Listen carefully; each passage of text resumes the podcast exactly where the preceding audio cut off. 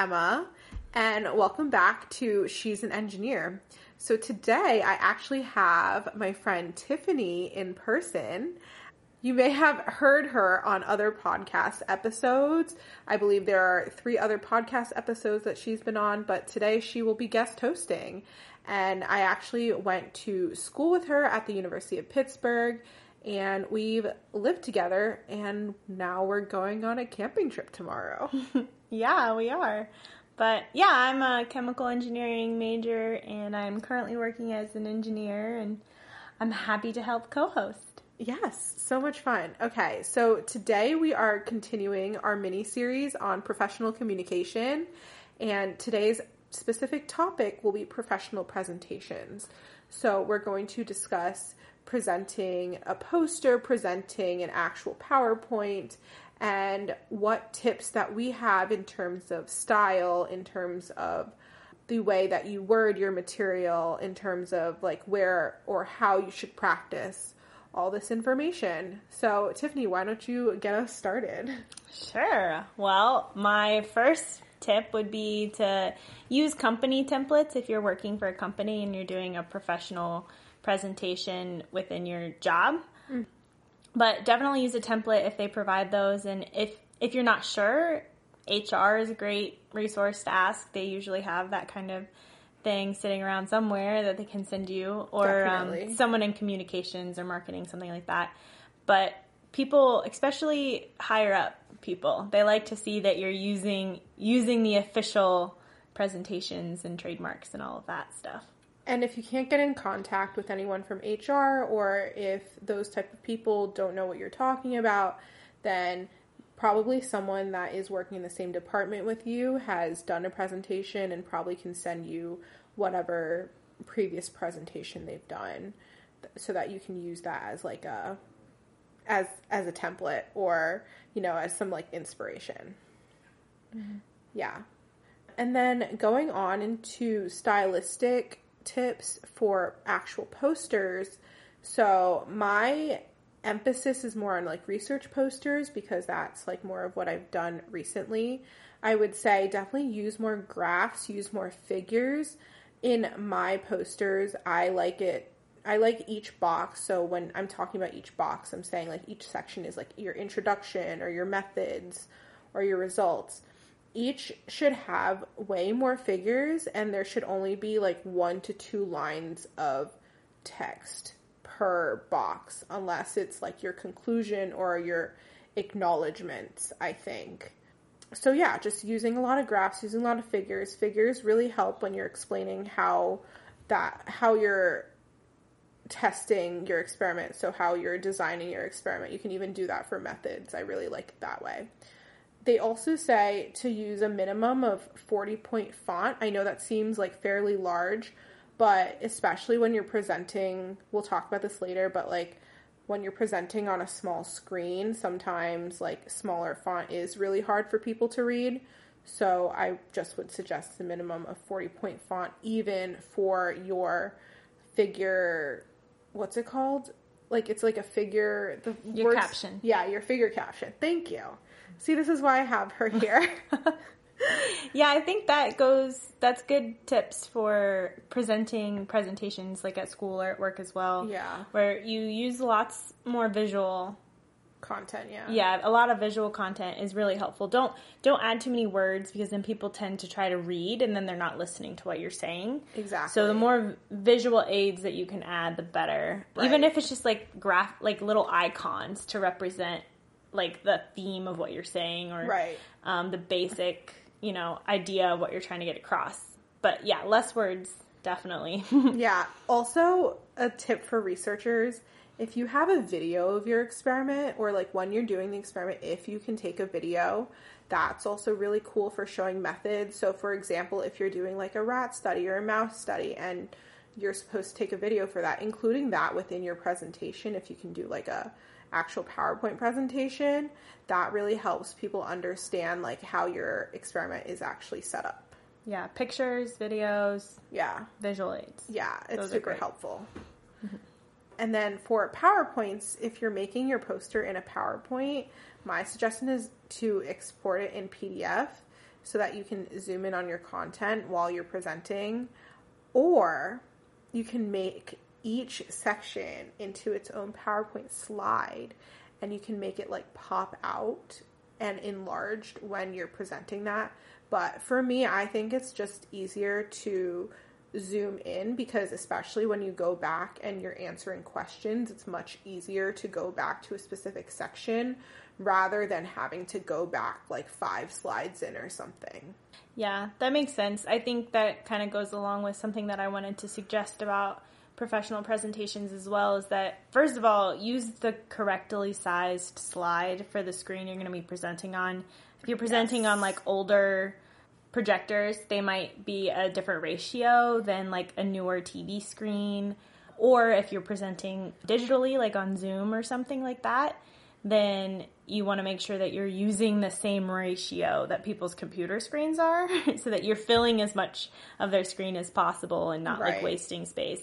So first of all, do that and then make sure that your content within those slides is sized appropriately. Because if you're presenting digitally, a lot of times people are on their laptops and those screens are much smaller than even if they're using a monitor sitting at a, a, desk or if you're presenting in front of people and you've got a whole screen and posters are a whole different size so make sure you're you're being conscious of what your presentation how your presentation is physically going to be shown to people because that's really important. And then if it is going to be in a small setting like digitally use those zoom functions to zoom into things. If you have to show like a workflow or something where there's like a lot of steps make sure you zoom into each step so people can see those details. Yeah yeah so they're not like straining their eyes to look at your content mm-hmm. something that i will say though is sometimes when you share your screen it looks a little bit different mm-hmm. than like when you're just like presenting on your own laptop so what i've done before is i've shared my screen with like a friend and then I'm like sitting by them at work or something and I will have them like show me their screen so I can see what it looks like on someone else's screen, especially if they have like different laptops cuz every everyone has a different laptop and I feel like it looks so different on everyone's laptops. Yeah, I think we'll get into that yeah. a little bit more later too. Yes, but exactly. With with animations or like zooming functions or whatever, make sure that you're doing you're using tasteful animations. Don't overdo it with the transitions and do the ones where like your slide folds up into like a paper airplane. Oh my gosh, that's away. literally like, please, the worst. Please don't do that in a professional setting. Sometimes like I feel like when you're it's in high for, school, like fourth grade. Yeah, I feel like when you're in like high school or middle school or even elementary school, sometimes yeah. they're like try out all the functions and like they think it's cool when you use a different transition for every slide. But please don't do that in a professional setting. it's just too distracting, and you don't want people to be distracted by your transitions. Right. you want them to focus on the content that you're presenting. So make them clean. Um, if you do have, like, if you feel like you have to use transitions, make them the simplest ones where like your screen is just sliding away or like a simple fade or something right. like that. But I tend to totally I don't even like the simple fade. Yeah, I just leave transitions off most of the time. Sometimes I use animations because that helps with like that content the amount of content per slide and you right. can focus people's attention on whatever it is that you're talking about instead of showing a whole slide right. at once. Sometimes you want to show it in pieces and then they can see the whole once you've like shown each step or something like that. But make sure it's tasteful. It's not overwhelming. I think the key here, guys, is like just make it like professional. Like, would you want to watch this? If you watch this in like one of your college classes and one of your professors like presented this, would you just be like, uh, what are they doing? so like, yeah, yeah. So ask yourself if I were watching this, would I think it's like professional? And if the answer is no, just keep it simple. Or if you if you don't think you have a good idea of what professional is, ask someone who you respect as a professional that to give you so some true. advice. ask your friends, ask a mentor, ask a yeah. colleague you know, it helps. Yeah, definitely asking someone to review something before you present it is a good idea too. Yeah. Yeah. I will say though that I have used lots of like animations when I'm teaching though, but that's like kind of different when you're doing like a like a Chinese as a second language class for like 6-year-olds, you know. grabbing their attention is a little bit different from grabbing like an executive's attention. true. Yeah. True.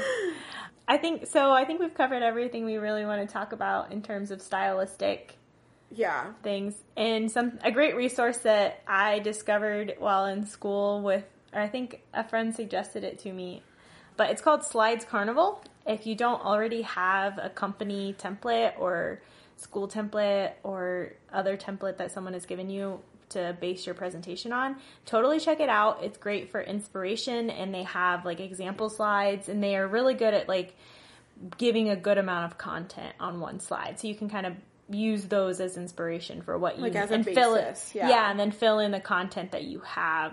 And they have lots of different themes and all kinds of stuff, and they're they're beautiful presentations. Um, they have great visual aids to like icons and stuff like that that you can use. Yeah, we will definitely be putting the link to Slides Carnival in the show notes. So check it out if you are interested. I highly recommend. Yeah. And then I think now we want to get into more of like actually presenting, like how to like now that you've made your presentation and and you think it looks clean and professional, how do you actually present it to people? Mm-hmm. Yeah. So, first of all, if you're presenting in person, definitely use the notes function in your PowerPoint if you're using PowerPoint or other presenting program. Um, notes are great for presenter mode if you're going to have like your laptop in front of you, but don't write notes that you will depend on and read right off of. You want to Yeah. make sure you're still engaging with your audience. So just put like bullet points of the things that you want to make sure you cover, especially if you're using visual aids in your slides and not a lot of text, then make sure you write the the points in text that you need to make sure you get across. And sometimes it helps if you're you got a little stage fright, it'll like give you the words to start talking about it, Right. which is helpful sometimes. Yeah, definitely don't do it like word for word and No. like cuz people can really tell when you're trying to memorize like an entire script and that just like doesn't look good. It doesn't look like you know what you're talking about. And generally, if you're giving a presentation, you probably know what you're talking about Right. because you've been working on a project or something for a long time and you know all the information. It's just, you know, making sure you put it into words. Yeah, making sure you prove that to like everyone else that you're presenting to. Mm-hmm. But yes, and if you're so if you're presenting in person, just put in notes. But then if you're not, you can just put it in a different document. You know, if you want to, and put it on a different screen. yeah, a screen that you're not sharing. Yeah, So that, make sure you don't share that screen. yeah, share your presentation on one screen and yeah, I I have like three screens at my desk at work, and some so then I have like I have my screen where I have uh, everybody's faces, so I can watch their reactions as if I'm like in in person, and then I have a screen that is my presentation, and then I have another screen that's like my bullet points of what I need to cover in the presentation. I think that's really good too because also sometimes when you're presenting, it's really hard to like look at the chat. Maybe if you're doing a mm-hmm. like a present a presentation over Zoom or something else like Teams or like WebEx. Sometimes it's really hard to like keep track of the questions that people are asking. So like having that and like the like audience or the attendees on a different screen is really helpful. Yeah, and also it's good to if people have their video on, you want to see their reactions. Like you want to see if they're nodding along or they're kind of like squinting at the screen, so you can zoom in if you need to, things Right. like that. So if you if you are capable of it, definitely make sure you have multiple screens so that you can kind of keep tabs on those things as well. Like you would be able to in person because Right. they're sitting in front of you. but Yeah.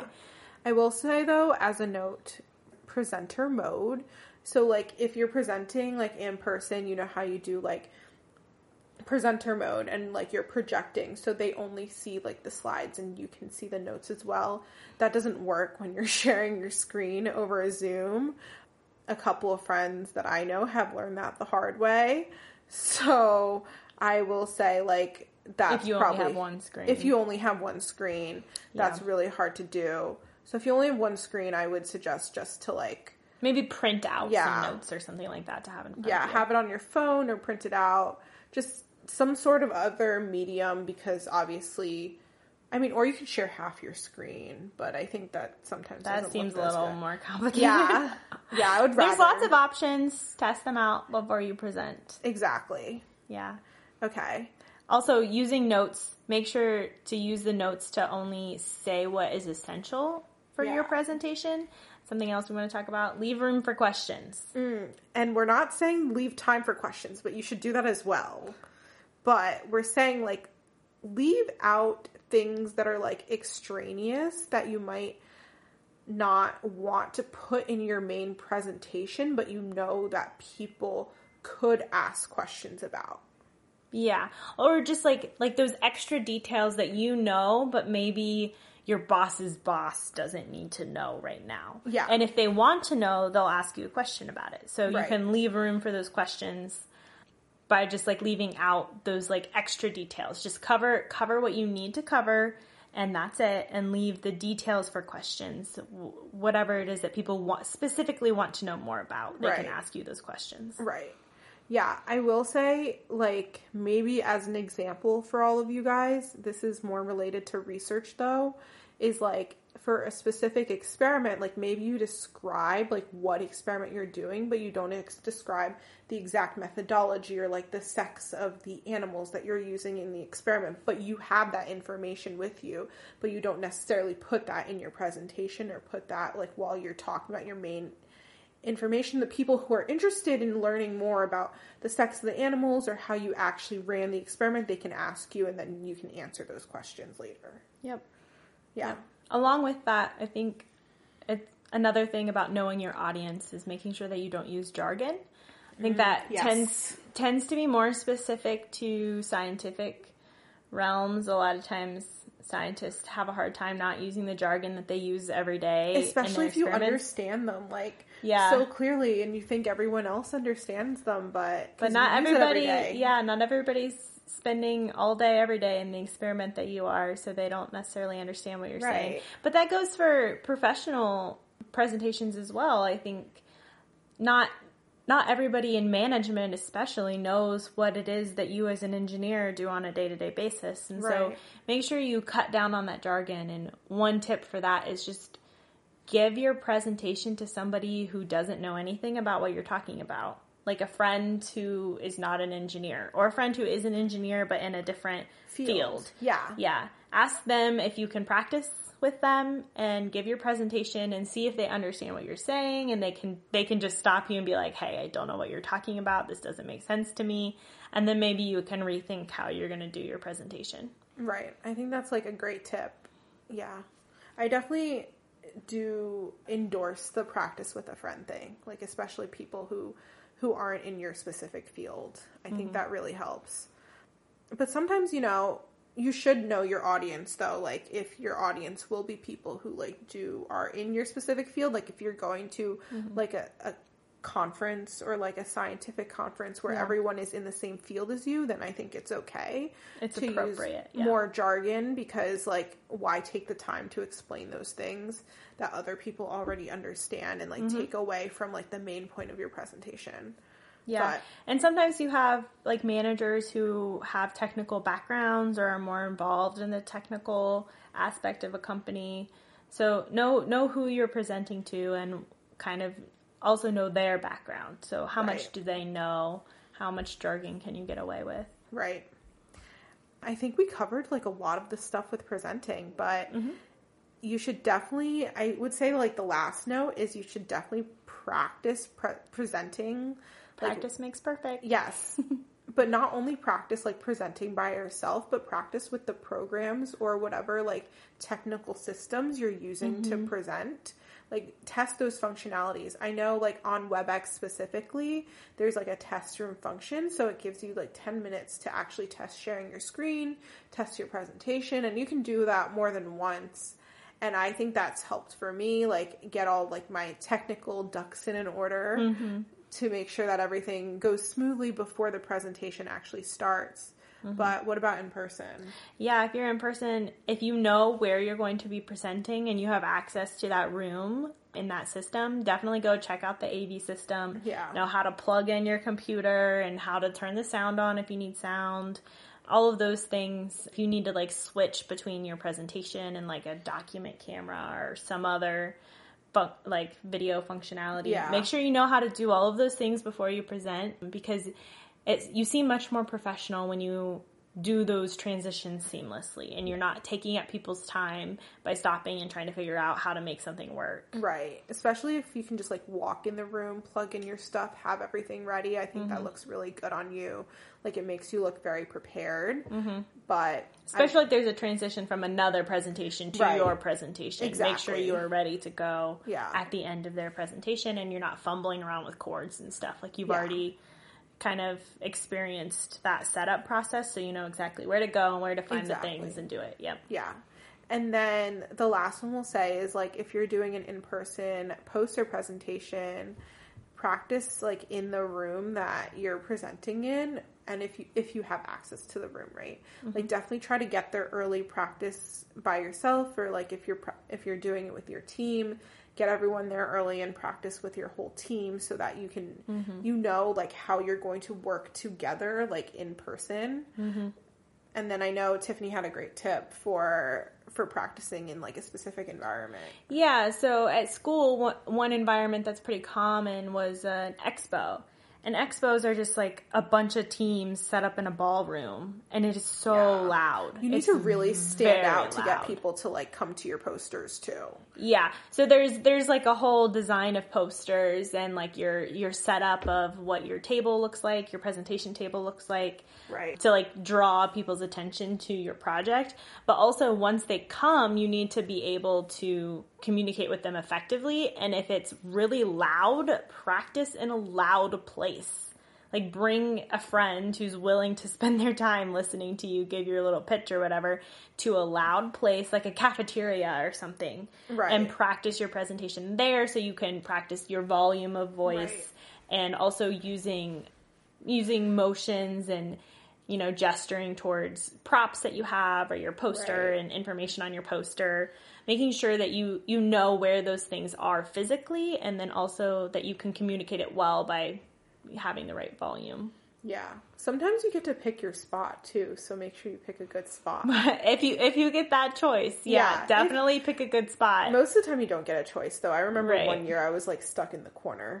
it was kind of bad. Yeah, well, the corner is like one of those things where it's quiet, but then also nobody comes there. That's why it's quiet. Like, like it's at the end of like a specific column and like everyone's done by the time they like get to you, get to the Yeah. end of your column or your row or whatever.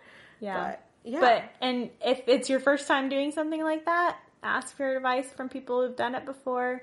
A lot of times there are people, especially in school, there's people who have gone to multiple expos or Yeah, conferences, and they can give you some tips on, you know, where the best spots in the ballroom are or whatever. So, I yeah. guess like the key takeaway is just like get lots of feedback, whether or Mm, not yes. it's like your actual presentation, like your physical presentation, like the content in your presentation, or the style of your presentation, and even like how you are presenting it. Yeah, the language you use, all of it. Yeah. Practice and get feedback for Yeah. sure. Yeah, most of the time they'll let you set up early too. I know for the expo, we were Mm-hmm. allowed to set up like a day before. So we made sure to bring all of our stuff that we needed the day Mm-hmm. before so that we weren't like fumbling around with everything the day Yeah, setting up your your display and making sure you know where people are going to stand and all of that. It was really important because some of the places didn't have like actual stands for the posters, so we had to like bring our own. Mm-hmm. And we didn't know that until we got there. So it was good that we went a day early and then also we didn't have like any place to like put our props at some point. So we had to like make items so that we made sure our props like stood out. Yeah, don't assume anything. Right. Always check up on Yeah. what what resources you have and Yeah, what they're providing you if you have like access to power cords or outlets or something like that. Mm-hmm. Yeah. Any last tips for presentations?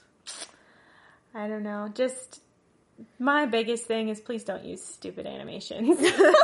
You just really hate the animations. I just, well, I don't hate animations. I think there is a place for animations for sure, but I think that people people use those silly little functions because they're there Right. and they shouldn't be used. It kind of distracts from the main point of the presentation. Although I will say, you know that podcast that you recommended to me? Uh, which it was one? like caution. oh, was- cautionary tales. Was it Cautionary Tales? I don't remember. It might have been Cautionary Tales, but I was listening to one of the episodes and they said that like some researchers had done a study for like college students and for like professors slides for college students and they tested like the knowledge gained by the students depending on like what type of presentation the professor used and they found that like harder to read fonts or like different fonts like comic sans which is like my least favorite font because I lo- think it looks like extremely unprofessional was actually like the f- was actually like actually made the students retain more information They than if they harder to yeah. understand it. than if they were using like Times New Roman. but you know that's like for like content gaining for you, right? Like this isn't for like don't please don't use Comic Sans. and is, please don't take that away Your- from this your- conversation. Your impression matters a lot more than if someone retain. I mean, someone's gonna re- that difference is par- probably pretty minuscule. yeah, probably. Also, Is this why one of my professors used yellow Comic Sans in one of his presentations? Oh, girl. It was like literally the worst. There's a fine line between like making it harder to read so that students like will retain more knowledge and actually not making it readable. yeah. Hmm. I think that's all the tips I've got. I think that's it too for me, but thank you so much for being on the podcast again. Of course. You're our like unofficial like third host now. I will gladly accept that position. oh my gosh. So, thank you guys so much for listening to our third episode of our professional communication mini series. Let us know if you would like to hear any other topics within this like professional communication umbrella. And thank you for listening. Bye.